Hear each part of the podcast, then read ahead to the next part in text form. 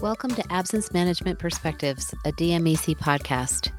The Disability Management Employer Coalition, or DMEC as we're known by most people, provides focused education, knowledge, and networking opportunities for absence and disability management professionals. DMEC has become a leading voice in the industry and represents more than 16,000 professionals from organizations of all sizes across the United States and Canada. This podcast series will focus on industry perspectives and provide the opportunity to delve more deeply into issues that affect DMEC members and the community as a whole. We're thrilled to have you with us and hope you will visit us at dmec.org to get a full picture of what we have to offer, from webinars and publications to conferences, certifications, and much more. Let's get started and meet the people behind the processes. Hello, and welcome to Absence Management Perspectives, a DMEC podcast. I'm Heather Grimshaw, Communications Manager for DMEC, and I'm here today with Terry Rhodes, DMEC's CEO, and Dr. Nancy Dome, co founder and CEO of Epoch Education, who are going to talk about belonging, an important piece of the diversity, equity, and inclusion equation. This episode complements Terry's Trends article that focuses on diversity, equity, inclusion, and belonging. Listeners will find a link to this article in the notes section of this podcast, along with links to learn more about Dr. Dome and her impressive work in this field. I'm going to give brief bios for our speakers and then hand things off to Terry to start our conversation. Terry has more than 30 years of experience in the absence management industry, and she is going to facilitate the conversation about belonging with Dr. Dome, a speaker, author, and equity consultant who co founded Epoch Education in 2014 to provide leaders in education and business with accessible professional development in diversity, inclusion and belonging, and equity. There's simply not time to give her full bio, though she is well known to the DMEC audience as a talented conference and webinar speaker. We encourage listeners to visit the Epoch Education website to learn more about Dr. Dome's work and to read her book titled Let's Talk About Race and Other Hard Things, which was published in January 2022 and provides a framework for effective communications. Terry, I'm going to hand things off to you to get us started. Thank you, Heather, for that. And I am really excited today to talk with Nancy Dome or Dr. Nancy Dome, for those who don't know her, about the belonging component of diversity, equity, inclusion. I participated on a panel during the DMEC annual conference this past August and discussed this issue of DEIB with three of our DMEC board members who were able to share their experiences. And one of our board members, specifically the organization that he works with, was focusing on this belonging component. And so I really wanted to dig into this concept a little bit more because it's something that may be new uh, to some of you listeners out there, but others of you may have already embraced it. So, again, uh, Nancy, I am so excited that you're here, and uh, we're, we're pleased uh, to share some background uh, on the belonging piece of DEI, what that looks like in practice, how employers can, and I'm going to put here, I'm air quoting here, create a culture where people appreciate each other's differences and give each other the freedom to be their best. We took this right from the Epoch Education website.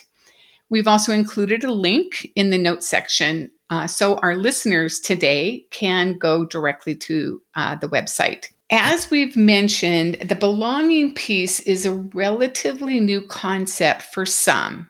And I'm hoping that you will be able to shed some light on why it's so important for employers to understand this and embrace it. So, Nancy, how can employers do that?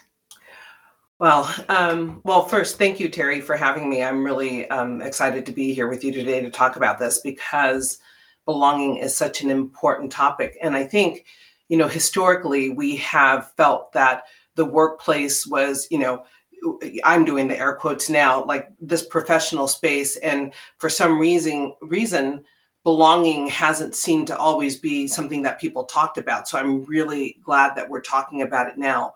Um, and i would say that it's twofold why we need to include it include it. One would be because um, just looking at the bottom line it improves productivity for any organization because when your employees feel like they belong and they know that they're welcome and, and that they can show up authentically as themselves, then they're going to be better workers for you.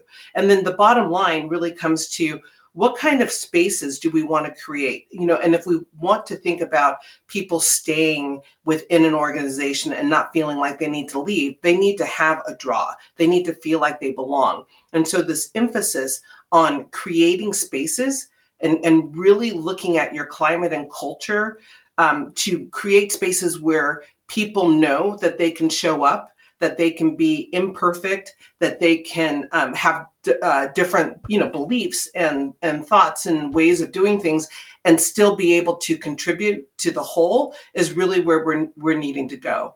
And so part of it really really comes down to how do we allow people to be themselves without placing our judgments on what we think someone should be or how someone should look or how someone should sound or how someone should dress or who you know people get to love?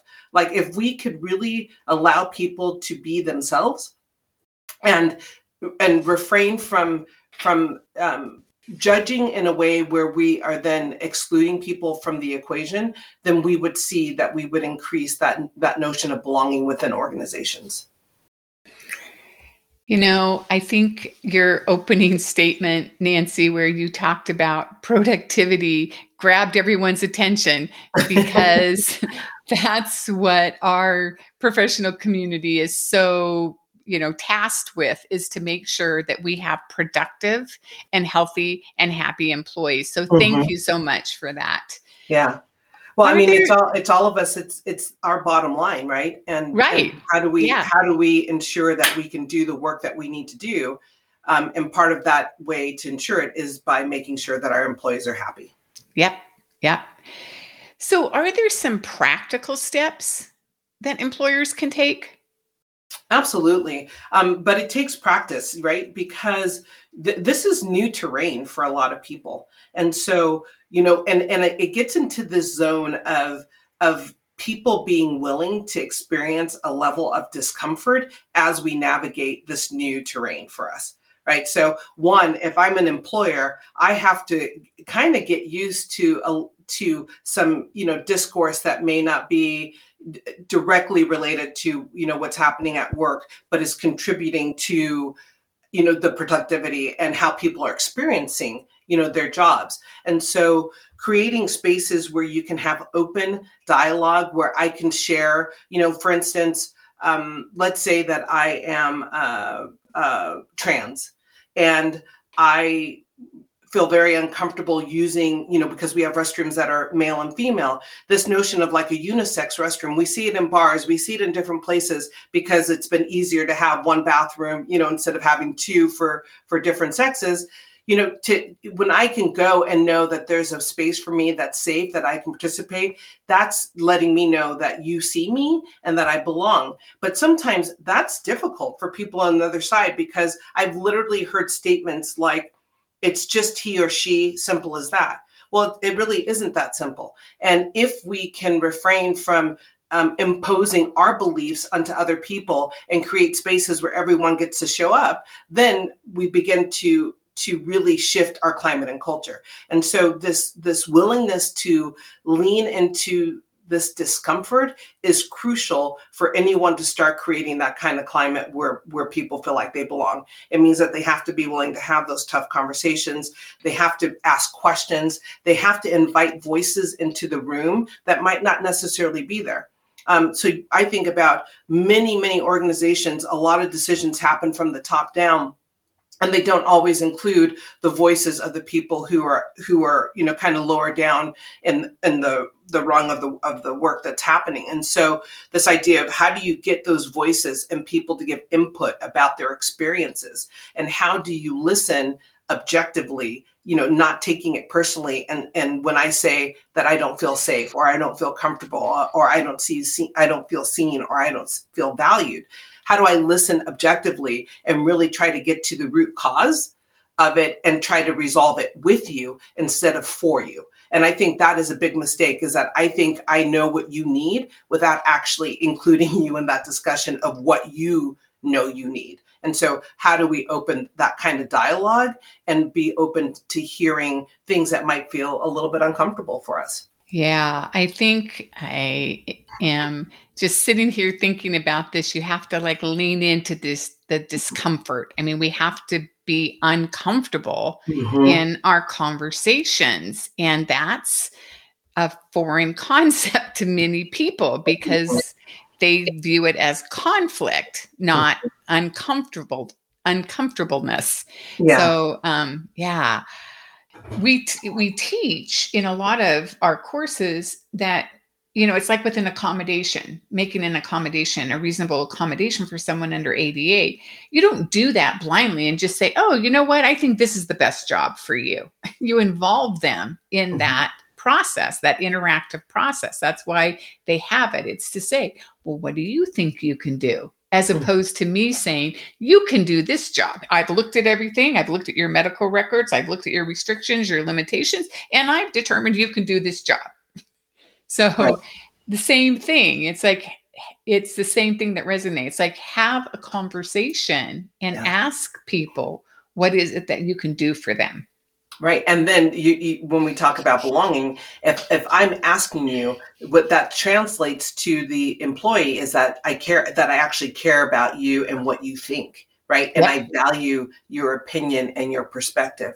And so that go that's that whole idea of creating that space by just having that conversation you've changed the dynamic mm-hmm. of that work relationship yep right? yep. And i'm asking you i'm not telling you. Right and and it's it's not difficult and everyone ends up happier. Like and that's why i'm saying you invest the time now it will pay off later.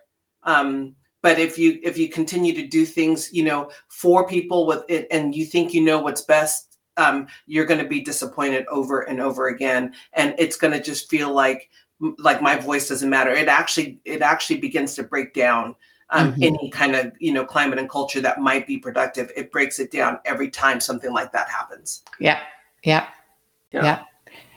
so true yeah so I, would love to have you talk about, and again, I'm doing some air quotes because we pulled this from your website, this open and honest communication component that mm-hmm. that goes along with DEI. And I'd like to hear some suggestions for employers so that they can understand and establish and maintain this type of open and honest communication. Yeah i mean so some things that we've done you know different strategies um, uh, help to get to this place but you know the first one is really taking a, a pulse or an assessment of your employees and being and and that's the beginning of open and honest communication is allowing your staff to provide feedback on their experience in the workplace right?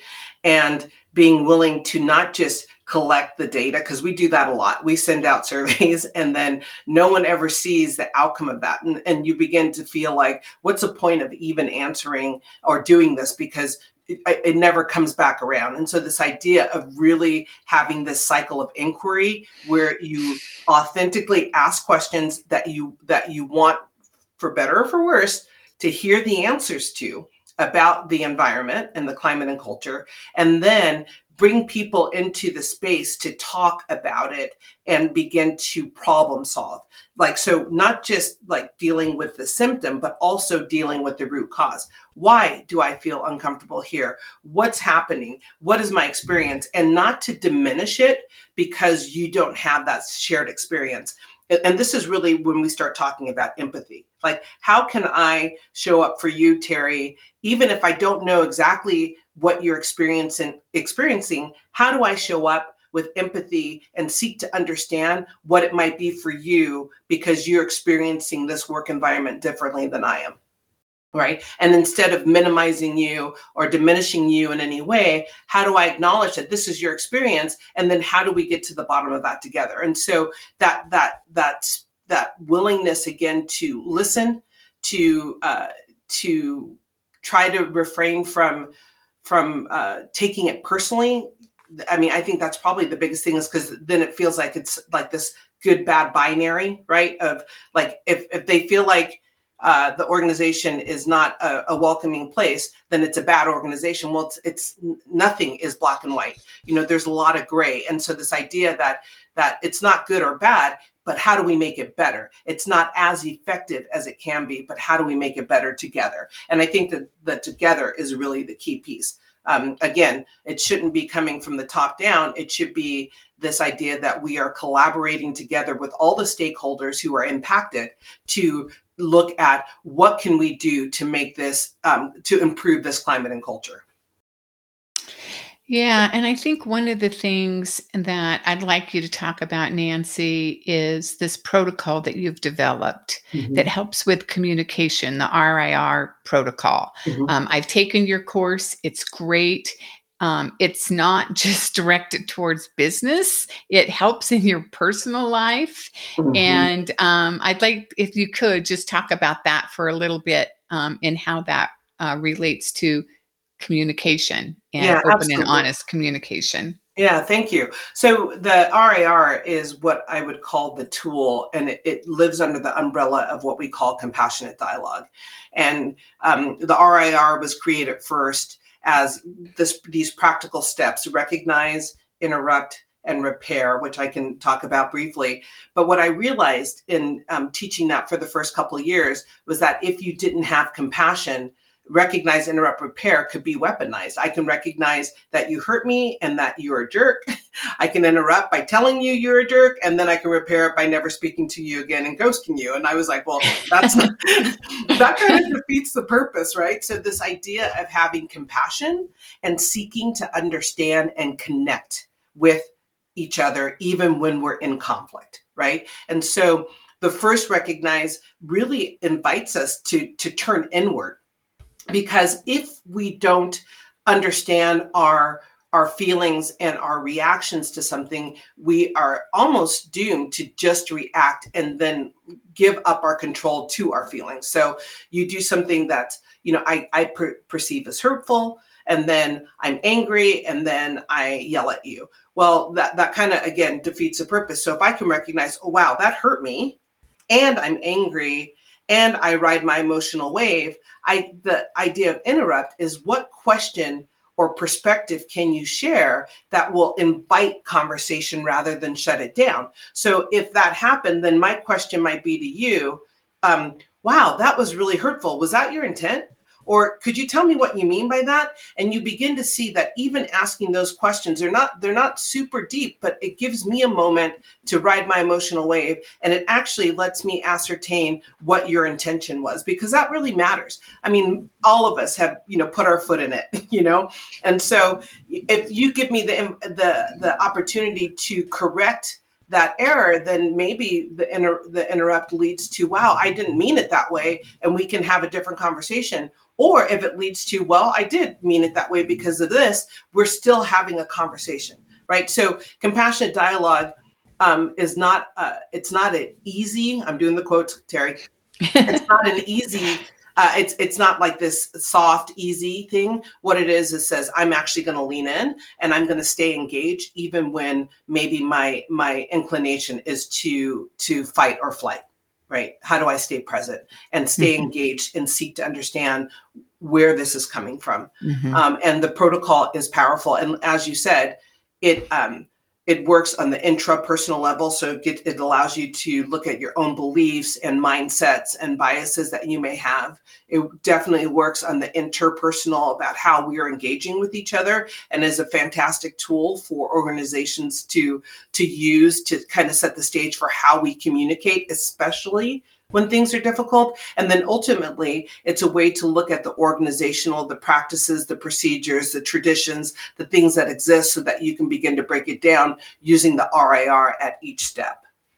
Yeah, it's very, very powerful. Great, great tool for everyone. Please, you know, do go to the website and, and take a look at it. Um, one of the comments, again, on your website that resonated with me, and I'm going to read this for our listeners, is in our society, we've forgotten how to disagree, listen, and move forward together. And I think most of you out there would agree with that. And Nancy, I think it would be really powerful to hear you talk about this and how you've helped guide organizations through this process and then how it's helped support the the, the concept of belonging uh, with DEI.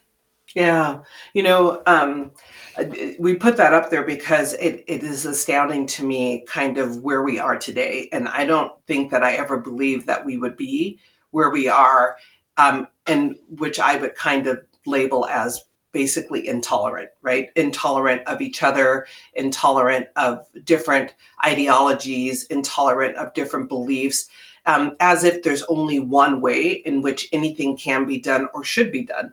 And so we really focus on kind of remembering that that the beauty actually and and the the innovation and the inspiration comes from myriad of beliefs and thoughts and processes that that it, it is our uniqueness that actually makes us stronger and better. And us moving together that that is exponentially more powerful than me doing something on my own.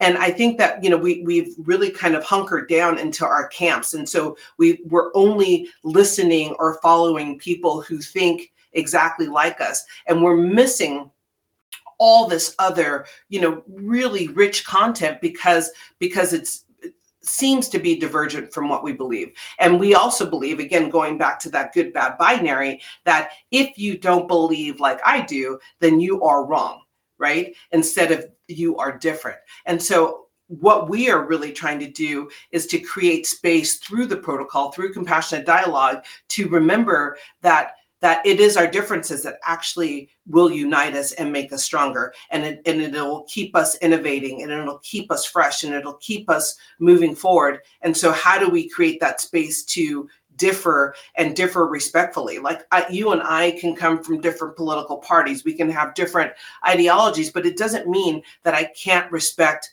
love and support you right? And so how do we how do we find that space? And the work that we do with organizations really goes back to the question you asked before of how do we begin to really authentically genuinely have open and honest dialogue with each other um, and really seek to understand. Because what we do know and this is proven through contact theory and other um, psychological approaches is that the more time that we spend with each other and we develop those relationships the the more i'm willing to to understand you to hear you and to support you even if i perceive that we're different. And so we have to focus on building relationships um, because it is those relationships that are going to provide us with the ability to be allowing and accepting of differences. And when we perceive ourselves as separate from each other, there's nowhere to go from that. And I and I think that you know when you think of, of a company or an organization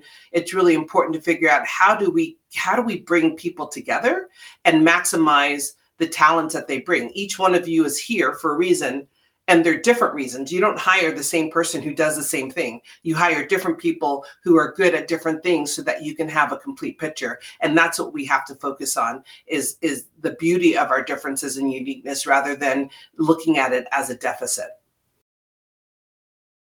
So true and so hard. Mm. you know, it it it is you know, it's at the crux of a lot of problems. Um, like, how do we agree to disagree? You yeah. know, I mean, we've been saying that for years, but but it's so difficult um, uh, for a lot of people. Uh, lastly, I'd love to hear your thoughts on how employers can create more inclusive cultures and how you differentiate efforts to ensure exclus- inclusivity, not exclusivity, inclusivity from the work done um, to ensure there's a sense of belonging. I think you kind of tie the two together, the Mhm. inclusive and belonging. Yeah. Um, and uh, so I'd like to like to hear how how how can we help employers create these environments? Yeah, I'm going to go back to, you know, first getting a pulse of your organization. Um, I, I think people think they know, you know, everything's great. Our, you know, organization's fine. And then all of a sudden something happens and they're like, oh, they didn't see that coming, right? But you don't see it coming because you're you're not actually engaging on a meaning like a deep meaningful level. And and that this is not um i'm going to go back to don't take it personally. This is not saying that you're not doing a good job or you're not doing that. But i even know as my organization got bigger i got a little more disconnected from the people who worked for me. And i you know it, it's easy to kind of have other things to do. So how do you re-engage with your staff your employees? And i know there's you know some of the companies you work with terry are huge. And you're like how do i do that? But this idea of getting a pulse looking at departments breaking it down because each department might have its own issues. There's some departments that may be running very well and there's some that might have some discourse that is not necessarily effective. So first you got to take the pulse you got to find out what people are feeling how are they experiencing um, the climate and culture that they're working in and ask for suggestions like what would you do to make it better? What are what are things that we could do that we can implement to do this? So again inviting that voice in um, doing you know listening circles doing um, you know forums just different ways where people can voice without fear of retaliation and this is important right because a lot of people won't say they won't speak their truth because they feel like if i speak my truth it's going to come back to haunt me and so this is where employers really get to walk the talk and say and prove you know one person is going to take that risk and how they respond will dictate how they move forward. And so if you can take the criticism and and and the the feedback and and use it to inform um, your decisions around how to make your climate and culture more inclusive and more um, more uh, you know suited for where people feel like they belong then you will set the stage. And so it really is it's kind of like you gotta you gotta take someone's got to take a risk and then you gotta every step of the way prove to them that you're going to be consistent and that you're going to hear and that there's not going to be some you know some negative fallout from um, it being said. And the, the first time that someone um, an employer reacts and retaliates you've shut it all down right? And so it's it's kind of like you, people are going to start taking little baby steps when they see you making that progress really genuinely wanting to hear and make changes. And the more consistent you are the the more honest people will be. So that's probably one of the first things that has to happen is you know you've got to you've got to demonstrate to your staff that you are sincere about your efforts it doesn't mean that you won't make a mistake it doesn't mean that something won't flop, but the sincerity of your attempt will go a long way and people will see that. Thank you, Nancy, so much for having this conversation today. I know you've been doing this work for a really long time in a different format, but it's, you know, over the last few years, this topic has really been, you know, bubbled up uh, Mhm. for many different reasons. And so it's really um, great to be able to have this conversation and hear your perspective and get all of the rich, rich knowledge that you have imparted on us today. So thank you so much. Oh, thank you, Terry. It's my pleasure. And I know I, I feel like a broken record, but you know, creating uh, spaces of belonging are not as difficult as we make them out to be if we are committed to doing them. Right? Um, it will be uncomfortable for sure, but it, it's starting with getting um, everyone's voice in the room and really stepping back and not taking it personally and, and being open and and hearing it and writing your emotional wave so that you can move through it and actually respond will be be the step for the beginning um, to to create those spaces where people want to to be and where people thrive. And again getting down to the bottom line if they're thriving because they feel that they're that they belong and they're included then you will see uh, increases in productivity and profit. And you know that's a win-win for everybody Right. And morale. And morale, Um, absolutely. Right. Absolutely. Yeah. We have a lot of resources on our website that are free, um, and you can download the protocol worksheet. Um, one thing, um, one tool actually I would like to leave you with is uh, there's a tool on our website called an um, equity walk.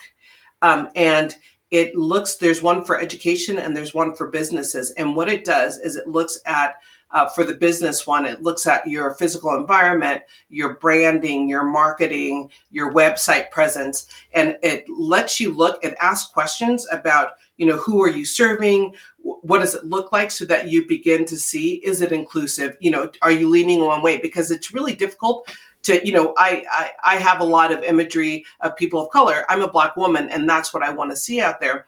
And and I have to remind myself that I need to be more inclusive. It's not just Black people; it's you know all people. And so um, the same thing happens for all organizations that you start to see very kind of singularity in imagery. And so taking a look that's a good first step too when you want to start thinking about creating these climate and cultures of inclusivity inclusivity and belonging um, is to actually take a look and just walk through this rubric for yourself and answer these questions because it's a it's a good the physical environment is a good easy place to start to, to just put that equity lens on and start asking different questions. And once you start there because you know changing an image on your website is super easy and it's far easier than having that difficult conversation. And so you know you can start by looking at okay are we inclusive? Do we do we have representation? And start that way with a self reflection and then eventually graduate into inviting those voices into your spaces.